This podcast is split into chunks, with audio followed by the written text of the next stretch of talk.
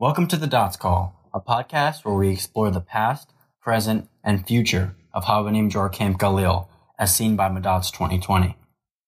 My name is Jonah Wade, the host of today's episode and a proud resident of Philadelphia, Pennsylvania.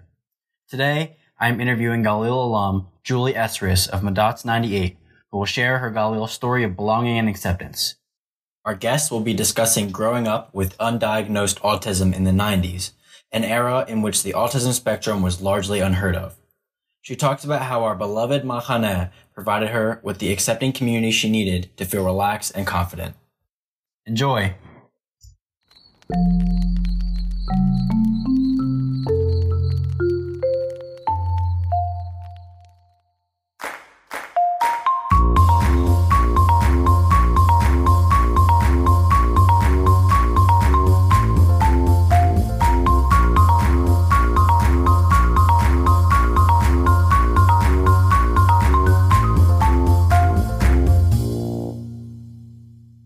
My guest today is Madatz 98 member Julie Esris. Am I saying that right?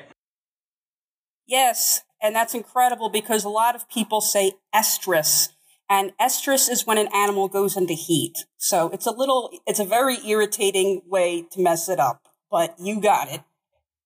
Great. Thank you so much for coming on. We're very happy to have you. So can you tell us a little bit about your camp experience? Okay, so my story is probably going to be a little bit different than what other people are going to come in with. I grew up in the 90s with what I would learn years later was undiagnosed autism or Asperger's syndrome, whatever you want to call it. I'm fine with both. And back in the 90s, the only differences people were really familiar with were things like intellectual disability, and back then they were still using the R word, or dyslexia, or ADD. Everything else, it was like, okay, you're that weird kid with problems. So I had been going to a day camp. It was at a Quaker school, and they had the summer arts program. And in 1994, I aged out of it. That was my last year there. And I was like, okay, what do I do now? Now, my brother Rob went to Galil from 91 to 93, and my mother kept trying to get me to go, and I was like, no, I love my day camp too much. But now that I had aged out of it, I thought, well, my brother loved this place, I should go too. He went from Sophie through Beau Green. And so I decided to go in 1995. I was in Bonim that year. And being on the spectrum and undiagnosed, the thing that made it different was, you know, there's always the stereotype, oh, that person's afraid to go away to camp because they're afraid of being homesick or that they're not going to make any friends. But, you know, in 2 days, everything will be okay. That wasn't the case with me. I was afraid of going, even though it was my idea. I was afraid of going because I had been chronically bullied, verbally and sometimes even physically abused by other kids at school. And kids that had been my friends eventually turned on me, most likely caving into peer pressure. And unfortunately, back then, when there was no word to describe what was going on, other people, whether it was kids or teachers or parents, like, instead of seeing my behaviors as like a condition of my brain, They just saw superficial behavior. So it's kind of like in the 70s, for example, with dyslexia, it wasn't, oh, this person obviously has a condition that makes it hard for them to read. It was, oh, this person's not trying. So I've gotten the feedback from a lot of people that I was, A, insufferably annoying, B, like I was always screwing up, and just little things like that. So what I thought was, since I was coming out of middle school, because middle school in my district was 7, 8, 9, and high school was 10, 11, 12, I thought, this is my last chance until college to fix myself. That was the attitude I went in with. And I was like, if I mess this up, like, there's something horribly wrong with me and I can't make any friends. So I came to camp under immense pressure, and I was constantly on guard. And I was afraid of making social mistakes. I also, if kids were joking around, just friendly teasing, I assumed they were getting ready to torment me. And going to camp, I just imagined that the girls would be like the girls at school, where it was like, oh, let's put on a million globs of makeup and, you know, giggle over Teen Magazine. And of course, there's nothing wrong if people want to do that, but it was like those were the only girls that I saw at school. So I just had no point of reference for anything other than school. And I've always been a bit of a tomboy, even as I approach 40. Back in the 90s, it was like, I mean, especially with a lot of the movies that came out then, like the stereotype was like something you outgrew when you were 12. So I'm at camp and I'm taking jokes as personal insults. I'm afraid of screwing up. I'm having meltdowns all the time. In the world of autism, a meltdown is like when your anxiety just goes into the stratosphere and you essentially blow up. But back then, again, people didn't know. They thought it was immaturity, childish temper tantrum, all those kinds of things.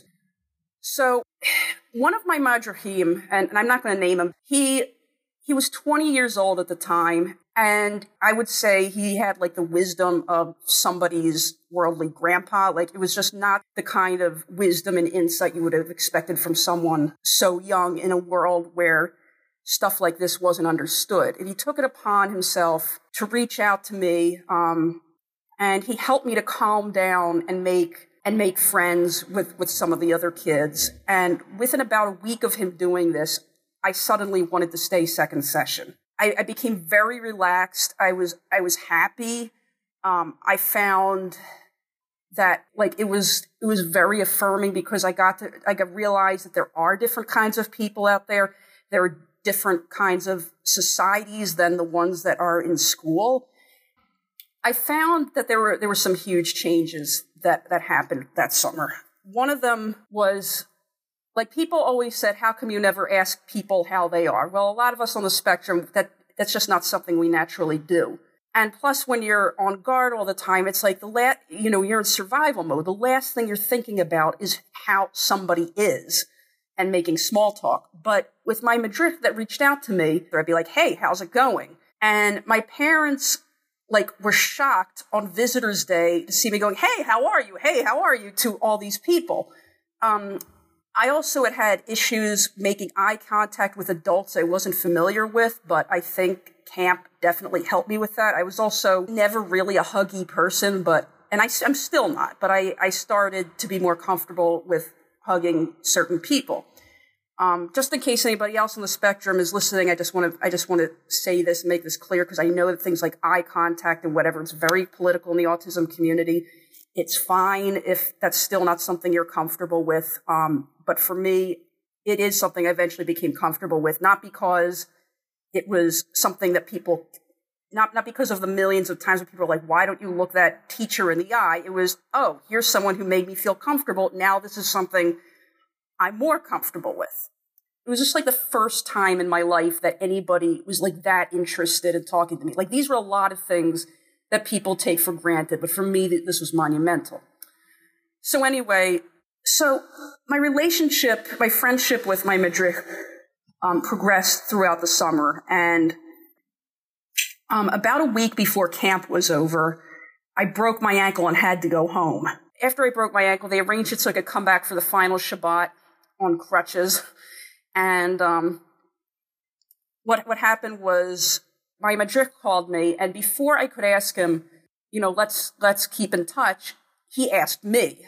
And again, this was something that had never happened to me before. And I was like, you actually want to stay in touch with me? Nobody told you that I was gonna ask that? And he's like, no, I'm serious. And I haven't seen him since the spring of 2001, but like throughout my high school years, he was my friend and he was my mentor, and he was my sounding board, like, with a lot of the issues I was having. And at the time, I think he probably knew me better than my own parents, because, like, I mean, my parents did the best they could. They really did, but they didn't know. And they were also coming from a different generation. And, you know, there's, like, a lot of gender role stuff that my mom kept trying to put on me, which today is frowned upon on the mainstream left. And the conclusion I came to was, well, I can't tell them anything because they don't get it. They think it's me being young and idealistic or me trying to rebel, when it's like none of those things. It's just that I'm living this different reality and they don't understand it.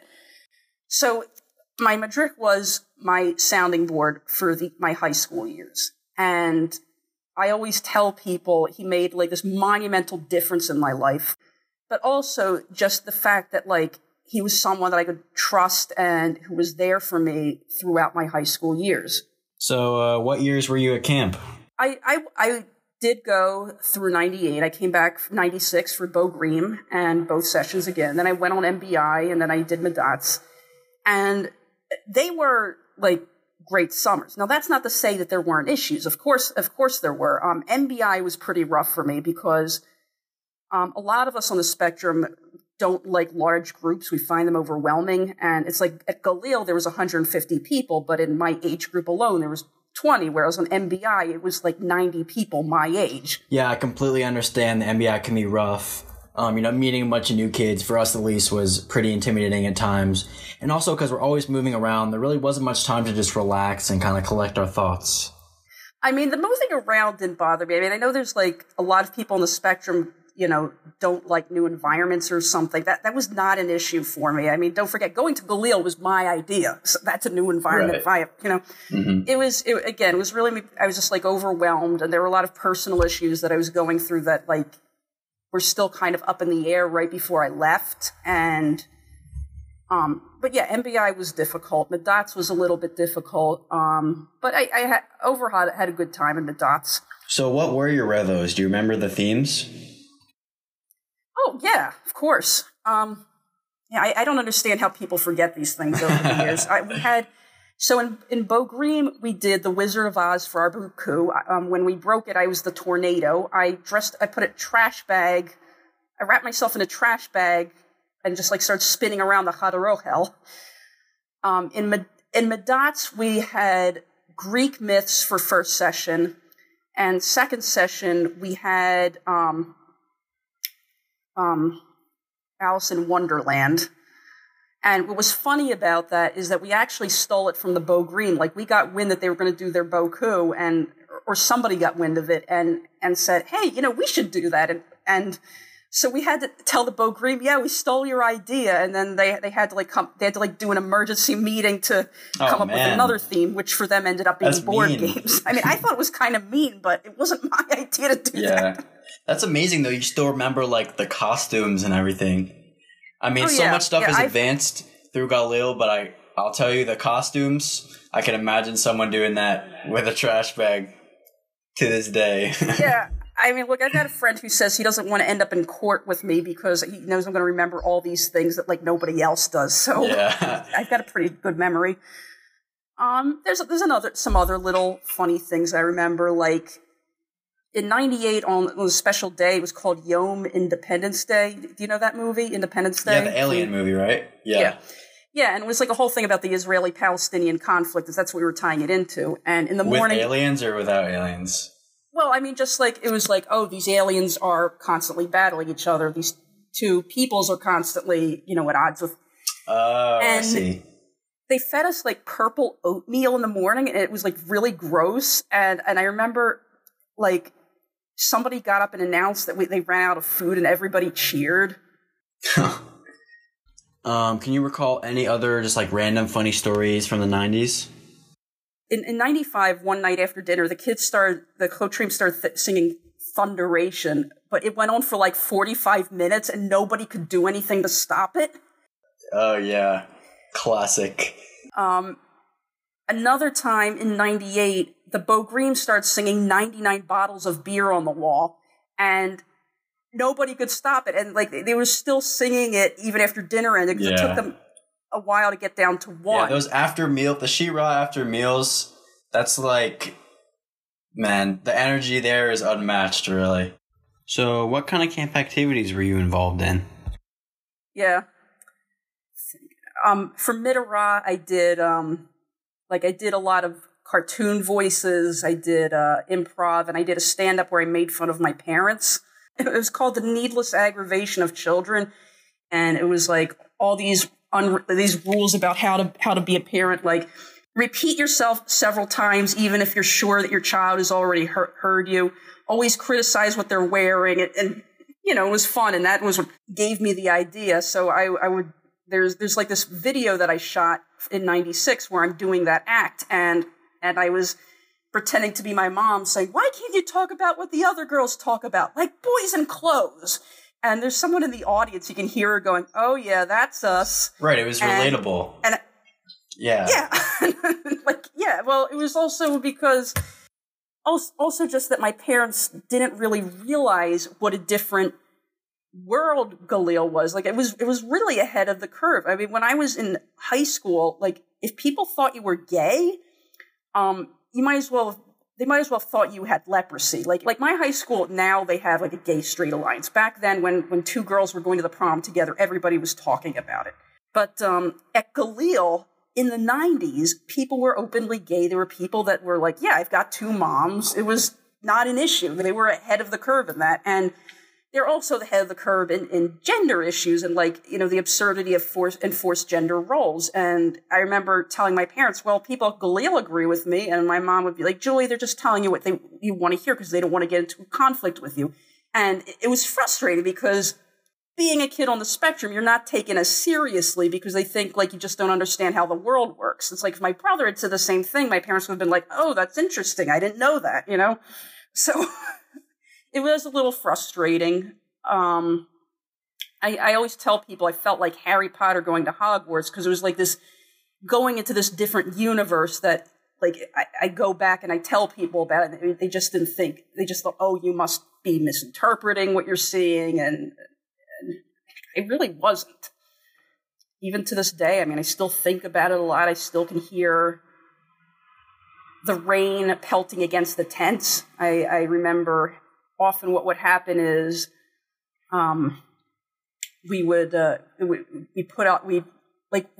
have those green tents like you guys have now. They had these brown canvas tents, and we'd roll up the flaps in the morning to air it out, but then it would start to rain all of a sudden. And we would be halfway, we'd be like over the Cotterell, and then we'd be like, oh my God, the flaps. And we'd all run back to put them down. So this is when you were in Madatz? Yes. Right. Yeah. Now they have the like platforms with the like solid tarps on them and everything. Yeah, I saw those when I came back to visit in the 06 reunion and the 11 reunion. What was your first year? 2013.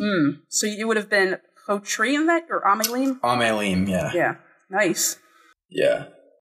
Yeah, so I don't know. From everything you're saying, you just sound like it sounds like Galil was really the first place that like you really felt accepted and it yes. was really open, and I think that's really what I think I appreciate, and I think a lot of people appreciate about it, is that it's like a super open, super accepting community without a lot of the social pressures that you see in like the outside world, which is really, really special.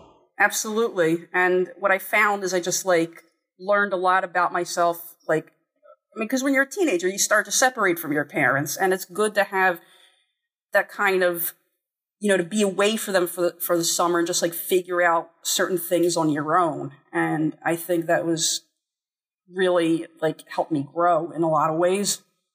Julie Esris of Madatz 98 and Kvutza 49, thank you so much for sharing your story with us and helping us to become more connected with the foundation laid by those who came before us. I'm Jonah Wade from Philadelphia, and this is The Dots Call.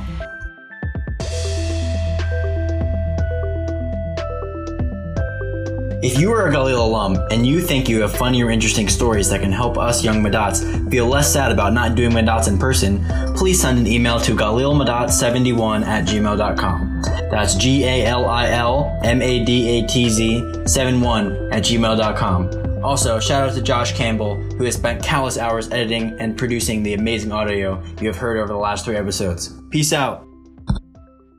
And that's the way the news goes.